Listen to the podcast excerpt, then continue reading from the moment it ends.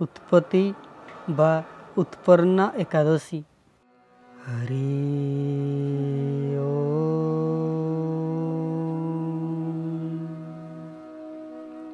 ଓମ୍ ଶ୍ରୀ ସଦ୍ଗୁରୁ ପରମାତ୍ମନେ ନମଃ ଯୁଧିଷ୍ଠିର ଭଗବାନ ଶ୍ରୀକୃଷ୍ଣଙ୍କୁ ପଚାରିଲେ ହେ ଭଗବାନ ପୁଣ୍ୟମୟୀ ଏକାଦଶୀ ତିଥି କିପରି ଉତ୍ପନ୍ନ ହେଲା ଏହି ସଂସାରରେ ଏହାକୁ କାହିଁକି ପବିତ୍ର ବୋଲି ବିବେଚନା କରାଯାଏ ତଥା ଦେବତାମାନଙ୍କର ଏହା କାହିଁକି ପ୍ରିୟ? ଶ୍ରୀ ଭଗବାନ କହିଲେ କୁନ୍ତି ନନ୍ଦନ ପ୍ରାଚୀନ କାଳର କଥା। ସତ୍ୟଯୁଗରେ ମୂର ନାମକ ଦାନବ ରହୁଥିଲା।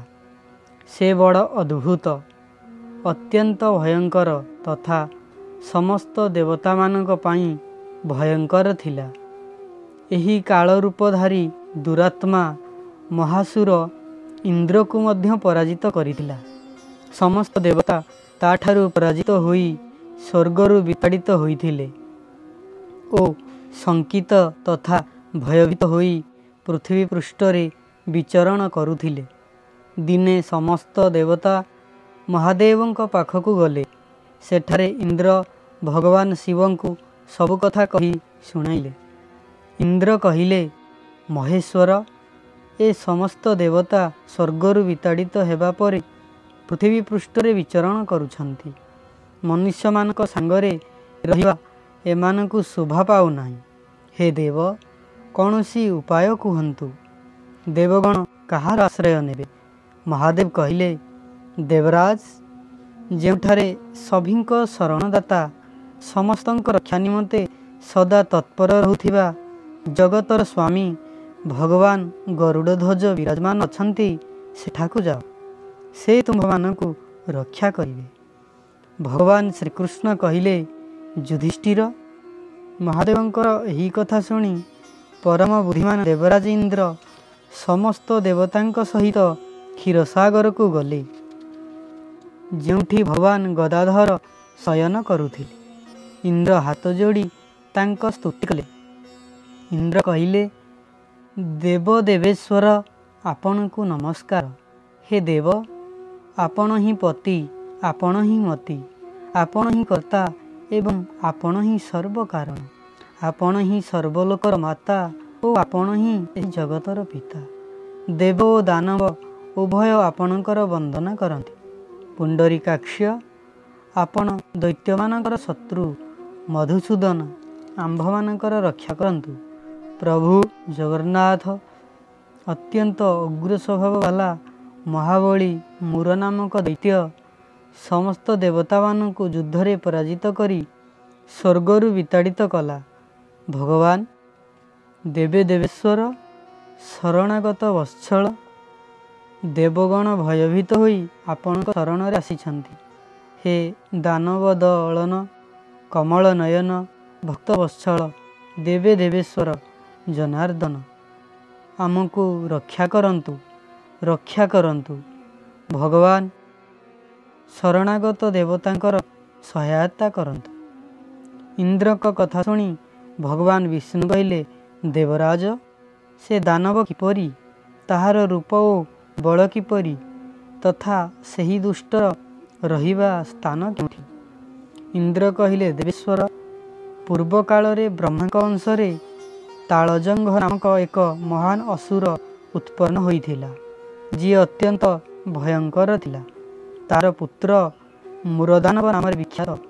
ସେ ମଧ୍ୟ ଅତ୍ୟନ୍ତ ଉତ୍କଟ ମହାପରାକ୍ରମୀ ଏବଂ ଦେବତାମାନଙ୍କ ପାଇଁ ଭୟଙ୍କର। ଚନ୍ଦ୍ରାବତୀ ନାମକ ଏକ ପ୍ରସିଦ୍ଧ ନଗରୀ ଅଛି। ସେଠାରେ ସେ ନିବାସ କରୁଛି। ସେ ଦୈତ୍ୟ ସମସ୍ତ ଦେବତାଙ୍କୁ ପରାସ୍ତ କରି ସେମାନଙ୍କୁ ସ୍ୱର୍ଗଲୋକରୁ ବାହାର କରିଦେଇଛି। ସେ ଅନ୍ୟ ଜଣଙ୍କୁ ଇନ୍ଦ୍ର ରୂପେ ସ୍ୱର୍ଗର ସିଂହାସନରେ ବସାଇଛି। ଅଗ୍ନି ଚନ୍ଦ୍ରମା ସୂର୍ଯ୍ୟ ବାୟୁ ତଥା ବରୁଣ ରୂପରେ ସେ ଅନ୍ୟମାନଙ୍କୁ ମଧ୍ୟ ବସାଇଛି। ହେ ଜନାର୍ଦ୍ଦନ ମୁଁ ସତ୍ୟ କହୁଛି। ସେ ସମସ୍ତକୁ ବଦଳାଇ ଦେଇଛି। ସମସ୍ତ ଦେବତାଙ୍କୁ ସେ ସେମାନଙ୍କ ଆସନରୁ ବଞ୍ଚିତ କରିଦେଇଛି। ଇନ୍ଦ୍ରଙ୍କର ଏହି କଥା ଶୁଣି ଭଗବାନ ଜନାର୍ଦ୍ଦନଙ୍କୁ ଭୀଷଣ କ୍ରୋଧ ଜାତ ହେଲା। ସେ ଦେବତାମାନଙ୍କୁ ସାଙ୍ଗରେ ନେଇ ଚନ୍ଦ୍ରବତୀ ନଗରୀରେ ପ୍ରବେଶ କଲେ। ଭଗବାନ ଗଦାଧର ଦେଖିଲେ ଯେ ଦୈତ୍ୟରାଜ ବାରମ୍ବାର ଗର୍ଜନ କରୁଛି ଏବଂ ତାଠାରୁ ପରାସ୍ତ ହୋଇ ଦେବତାମାନେ ଦଶ ଦିଗକୁ ପଳାୟନ କରୁଛନ୍ତି। ତାପରେ ସେ ଦାନବ ଭଗବାନ ବିଷ୍ଣୁକୁ ଦେଖି କହିଲା ଠିଆ ହୁଅ ଠିଆ ହୁଅ। ତାର ଏହି ପ୍ରକାର ଆହ୍ୱାନ ଶୁଣି ଭଗବାନ ନେତ୍ର କ୍ରୋଧରେ ଲାଲ ହୋଇଗଲା। ସେ କହିଲେ ଆରେ ଦୁରାଚାରୀ ଦାନବ ମୋ ଏହି ବାହୁଗୁଡ଼ିକୁ ଦେଖ ଏହା କହି ଶ୍ରୀ ବିଷ୍ଣୁ ନିଜର ଦିବ୍ୟବାଣ ଦ୍ୱାରା ସମ୍ମୁଖକୁ ଆସୁଥିବା ଦୁଷ୍ଟ ଦାନବମାନଙ୍କୁ ମାରିବା ଆରମ୍ଭ କଲେ। ଦାନବଗଳ ଭୟାତୁର ହୋଇପଡ଼ିଲେ। ପାଣ୍ଡୁନନ୍ଦନ ତାପରେ ଶ୍ରୀ ବିଷ୍ଣୁ ଦୈତ୍ୟସେନାକୁ ଚକ୍ରରେ ଆଘାତ କଲେ। ତଦ୍ୱାରା ଶହ ଶହ ଯୋଦ୍ଧା ଛିର୍ଣ୍ଣ ଭିର୍ଣ୍ଣ ହୋଇ ମୃତ୍ୟୁ ମୁଖରେ ପଡ଼ିଲେ। ଏହାପରେ ଭଗବାନ ଶ୍ରୀ ମଧୁସୂଦନ ବଦରିକା ଆଶ୍ରମ ଚାଲିଗଲେ। ସେଠାରେ ସିଂହାବତୀ ନାମକ ଏକ ଗୁମ୍ଫା ଥିଲା ଯାହା ବାର ଯୋଜନ ପର୍ଯ୍ୟନ୍ତ ଲମ୍ବିଥିଲା।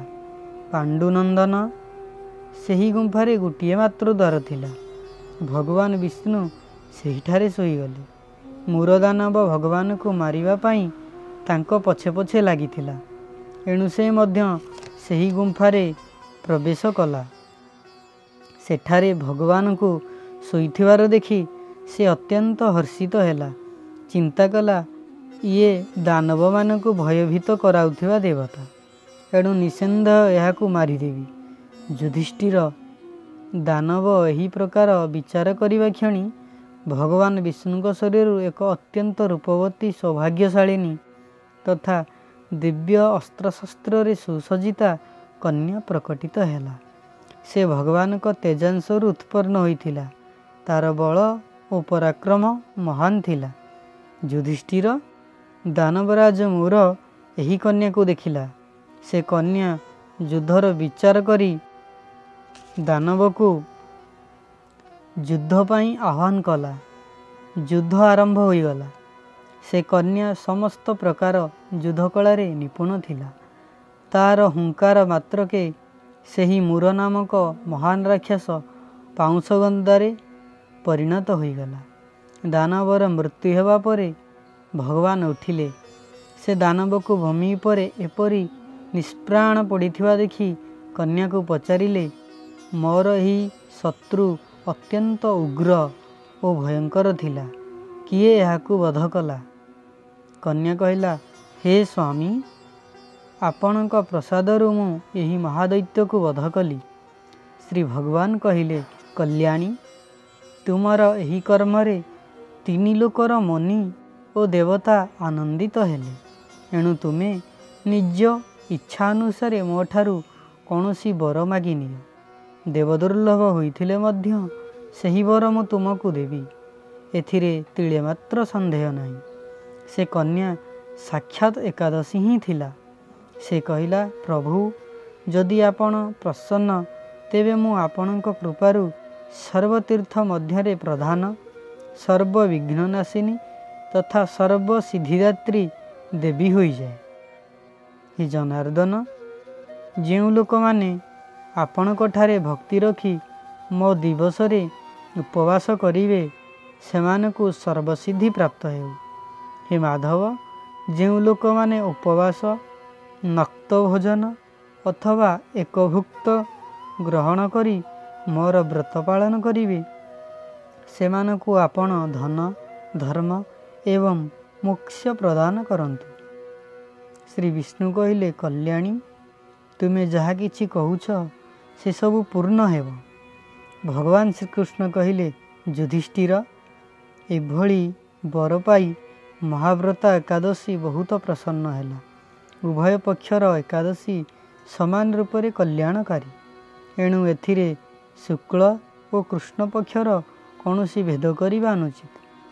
ଯଦି ଉଦୟ କାଳରେ ଅଳ୍ପ ଏକାଦଶୀ ମଧ୍ୟରେ ପୁରା ଦ୍ୱାଦଶୀ ଓ ଶେଷରେ କିଞ୍ଚିତ ତ୍ରୟୋଦଶୀ ହୁଏ ତେବେ ତାହାକୁ ତ୍ରିସ୍ପୃଶା ଏକାଦଶୀ କୁହାଯାଏ। ଏହା ଭଗବାନଙ୍କର ଅତ୍ୟନ୍ତ ପ୍ରିୟ। ଯଦି ଗୋଟିଏ ତ୍ରିସ୍ପୃଶା ଏକାଦଶୀରେ ଉପବାସ କରାଯାଏ ତେବେ ହଜାରେ ଏକାଦଶୀ ବ୍ରତ ଅନୁଷ୍ଠାନର ଫଳ ପ୍ରାପ୍ତ ହୁଏ। ତଥା ଏହି ପ୍ରକାର ଦ୍ୱାଦଶୀରେ ପାରଣ କଲେ ହଜାର ଗୁଣା ଫଳ ମିଳେ ବୋଲି କୁହାଯାଏ। ଅଷ୍ଟମୀ ଏକାଦଶୀ ଷଷ୍ଠୀ ତୃତୀୟା ଓ ଚତୁର୍ଦ୍ଦଶୀ। ଏସବୁ ଯଦି ପୂର୍ବ ତିଥି ସହିତ ଯୋଡ଼ି ହୋଇଥାନ୍ତି ତେବେ ଏହି ତିଥିରେ ବ୍ରତ କରିବା ଅନୁଚିତ। ପରବର୍ତ୍ତୀ ତିଥି ସହିତ ଯୁକ୍ତ ହୋଇଥିଲେ ହିଁ ଏହି ତିଥିରେ ଉପବାସ କରିବାର ବିଧାନ ଅଛି। ପ୍ରଥମ ଦିନ ଦିନରେ ଏବଂ ରାତିରେ ମଧ୍ୟ ଏକାଦଶୀ ରହେ। ତଥା ଦ୍ୱିତୀୟ ଦିନ ପ୍ରାତଃକାଳରେ କେବଳ ଏକଦଣ୍ଡ ମାତ୍ର ଏକାଦଶୀ ରହେ। ତେବେ ପ୍ରଥମ ତିଥିକୁ ପରିତ୍ୟାଗ କରି ତା ପରଦିନର ଦ୍ୱାଦଶୀ ଯୁକ୍ତ ଏକାଦଶୀରେ ହିଁ ଉପବାସ କରିବା ଉଚିତ। ଏହି ବିଧି ମୁଁ ଉଭୟ ପକ୍ଷର ଏକାଦଶୀ ପାଇଁ କହିଛି। ଯେଉଁ ମନୀଷ ଏକାଦଶୀ ଦିନ ଉପବାସ କରେ ସେ ବୈକୁଣ୍ଠ ଧାମକୁ ଗମନ କରେ। ଯେଉଁଠି ସାକ୍ଷାତ ଭଗବାନ ଗରୁଡ଼ ଧ୍ୱଜ ବିରାଜମାନ ଅଛନ୍ତି ଯେଉଁ ମାନବ ସର୍ବଦା ଏକାଦଶୀ ମାହାତ୍ମ୍ୟ ପାଠ କରେ ତାକୁ ହଜାର ଗୋଦାନର ପୁଣ୍ୟଫଳ ପ୍ରାପ୍ତ ହୁଏ। ଯିଏ ଦିନ ଅଥବା ରାତିରେ ଭକ୍ତିପୂର୍ବକ ଏହି ମହାତ୍ମ୍ୟର ଶ୍ରବଣ କରେ ସେ ନିଃସନ୍ଦେହ ବ୍ରହ୍ମହତ୍ୟା ଆଦି ପାପରୁ ମୁକ୍ତ ହୋଇଯାଏ। ଏକାଦଶୀ ସମାନ ପାପନାଶକ ବ୍ରତ ଅନ୍ୟ କିଛି ନାହିଁ। ହରି